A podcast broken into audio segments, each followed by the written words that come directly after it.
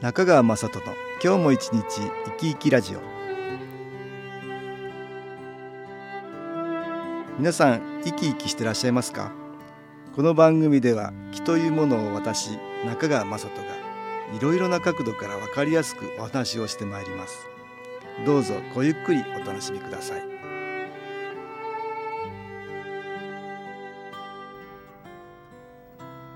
中川雅人の今日も一日生き生きラジオ。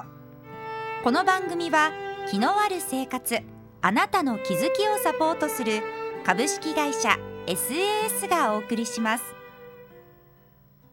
おはようございます。株式会社 SAS の中川雅人です。先週はフリーライターの原田康久さんに私の父がロシアでのチェルノブイリ原発事故での被災者治療をすることになったいきさつをお聞きしました。小原田さんは当時仙台に密着取材をされておりその時の話は学研パブリッシングから出ている原爆と原発ホピーの聖なる予言という本にも書かれています。今日は実際に病院でどのようなことがあったのか続けてお聞きください。悪迫藤田地区っていうところですね。そうですね。そこにある放射線医学研究所と、ええ、あの森の中のね、うんうん、えー、あの環境のいい病院だったですね。え、あの入院されてるのはだいたい200人ぐらいの方だったですね。15歳ぐらいまでのお子さんが半分100人ぐらいと、大人の方が100人というぐらいの割合だったんですけど、まあお子さんはですね、甲状腺がね、喉のところが腫れてるような子だったんですね。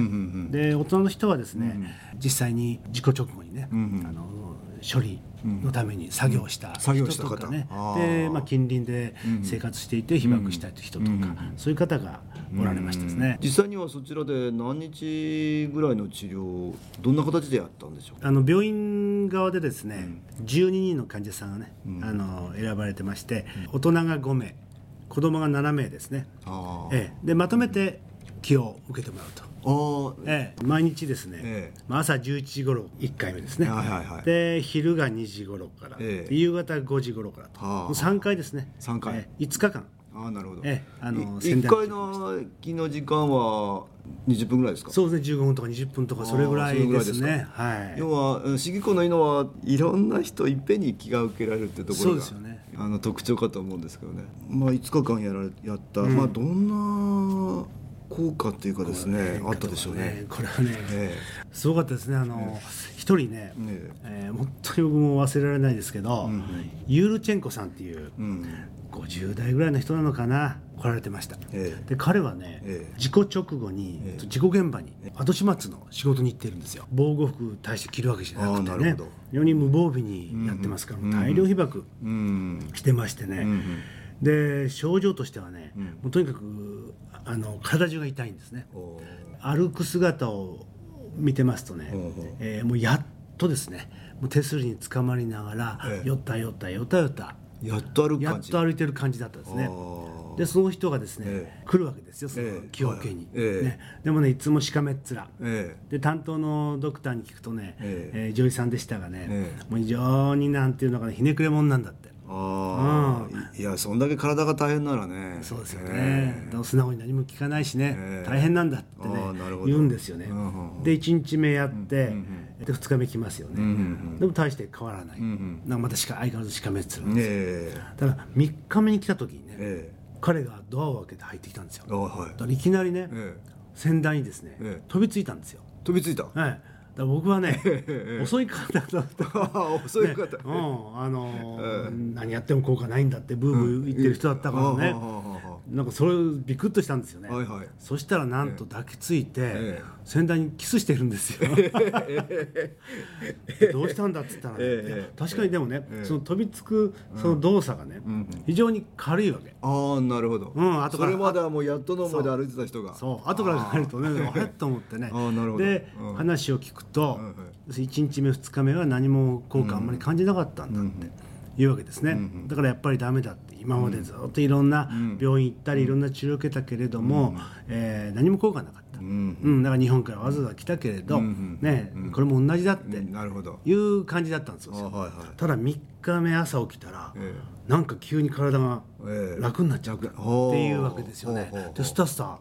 歩けるような感謝の気持ちですね飛びですね。いやもう飛びつきたくなったんでしょうね、えー、いやでもそれはね、えー、驚きですよね。何やってもダメだったっていう、まあ、絶望感みたいなのもあったでしょうね。そうでしょうね。最初にはね。そうなんですよ。でもそれは本当にちょっとそういう希望があるとね、もう全然違ってきますからね、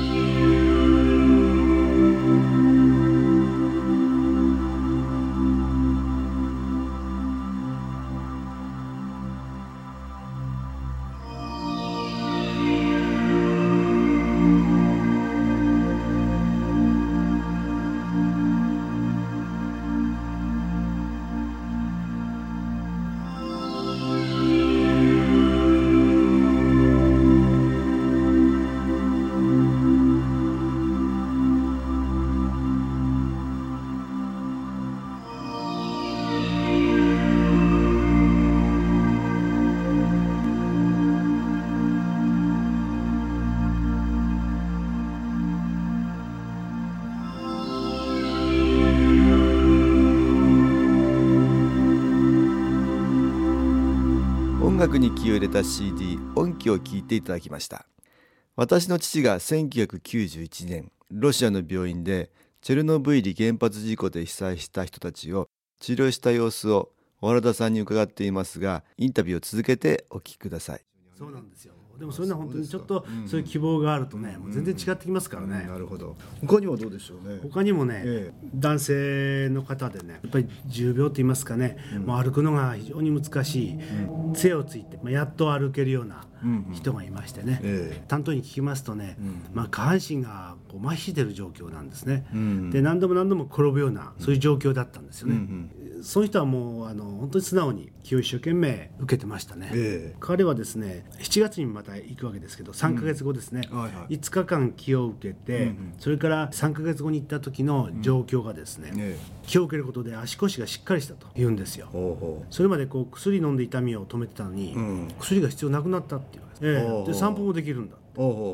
今は自分家の屋根のですね、えー、修理までやって、えー、こうレンガなんかを運んだりできるっつってねでもちろん7月に会った時には杖もついてませんね、うん、でお医者さんは、社会に復帰する可能性はゼロだった言ってましたけどね、うん、うん、だけどもまあ昔みたいにはできないかもしれないけれども、うん、普通にある程度の仕事ができるようになってきたっていうことでね。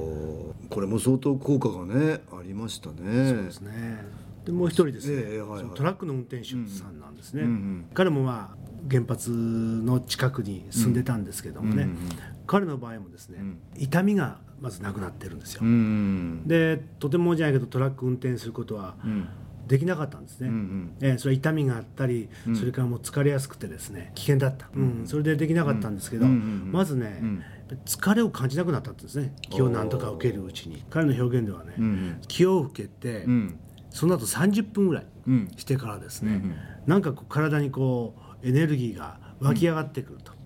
そんな感じがしたっていうんですよ。えー、で今はもうトラックの運転もね、うんうん、できるようにできるなったって。えー。まあそういう方々がいろいろと気の良さが分かってもらったいきさつもあって、ええ、これ医療保士団っていうことで、ええ、91年7月に、そうですね、ね、行ってますかね。そうですね。4月に先代が行ってですね、うん、実際に気候をやってみたら、うん、すごく良かったわけですね、うんうんうん、そういうこともあってですね、まあ、先代はその時点でもじゃあたくさんいますから200人入院してますからね、はいはい、で仙台一人でっていうのもね、うんうんうん、まとめてできはできるけれども、やっぱきめ細かにできないでしょ、はいはい、だから奉仕団を募ってですね、えー、えー、たくさんで行って、えー、ね、みんなでやろうじゃないかっていう、そんな話になったんですよ。これは実際に肺元気を持っ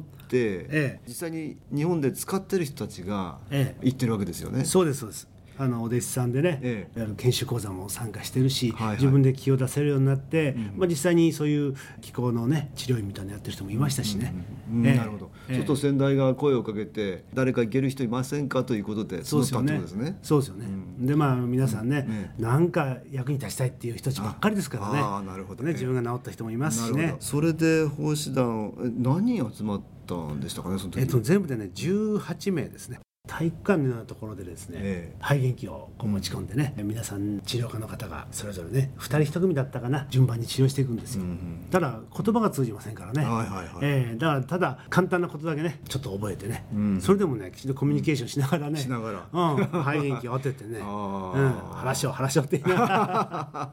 やってましたよ。それからあともう一つはあの、まあ、これも新機構の特徴でしょうね。大きな行動があったんですよ。500人ぐらい入るような行動ですかね、でそこへですね、患者さん全員集めて周りの地域の人もなんか噂聞きつけて来たりしましたね、ラジオで何かこう放送したのかな。それでたくさんの人が集まる中で、全員がね、気をこう。先代から気を受けるという。そうですね。91年の7月と92年にもそうですね、えー、2回行ってますね。まあ、1回で済まずにですね、はい、2回と、えー、行ったんですね、えー、ただ当時ソビエトは91年の末ですかね。そうですね、えー、ソビエトの崩壊っていうのはそうですね。ありましたよね、えー、だからもう本当に激動の時期だったんですよね。うん、まあその後いろんなことがあってこれ2回だけで多分医療法師団が結成できなくなったっていうことなんでしょうね。そうですね。その向こうの事情でね行けなくなったり、うん、あるいは、うん、あの病院の体制が変わるとかいうことがあったしね。だからデータなんかもね、病院で取れる分は取ってくれてたんだろうけど、それがねもう今全然もう手に入らない状況なんですよね。ああ、そう残念でしたよね。今日は原爆と原発ホピの聖なる予言という本を出されている小原田康久さんにお話を伺いました。私の父は気候家としてのこのような体験から原子力は平和利用であっても反対だと訴えていました。宇宙から送られてくる新気候という気のエネルギーは私たちの体や心を癒してくれるものですが私たちの意識も変えていくことが大切だと伝えてきているんだと思うんです。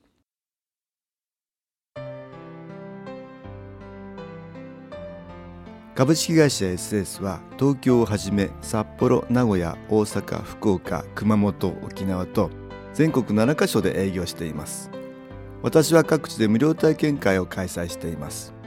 2月13日木曜日には東京池袋にある私どものセンターで開催します。中川雅人の「気の話と気の体験」と題して開催する無料体験会です。新気候というこの気候に興味のある方はぜひご参加ください。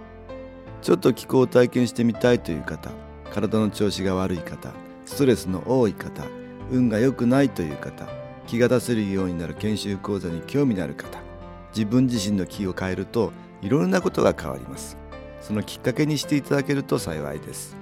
2月13日木曜日午後1時から4時までです。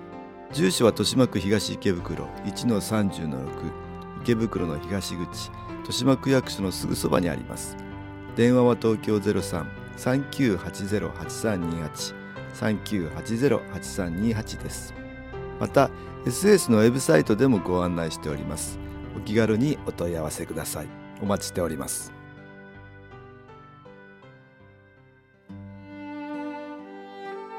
いかがでしたでしょうか？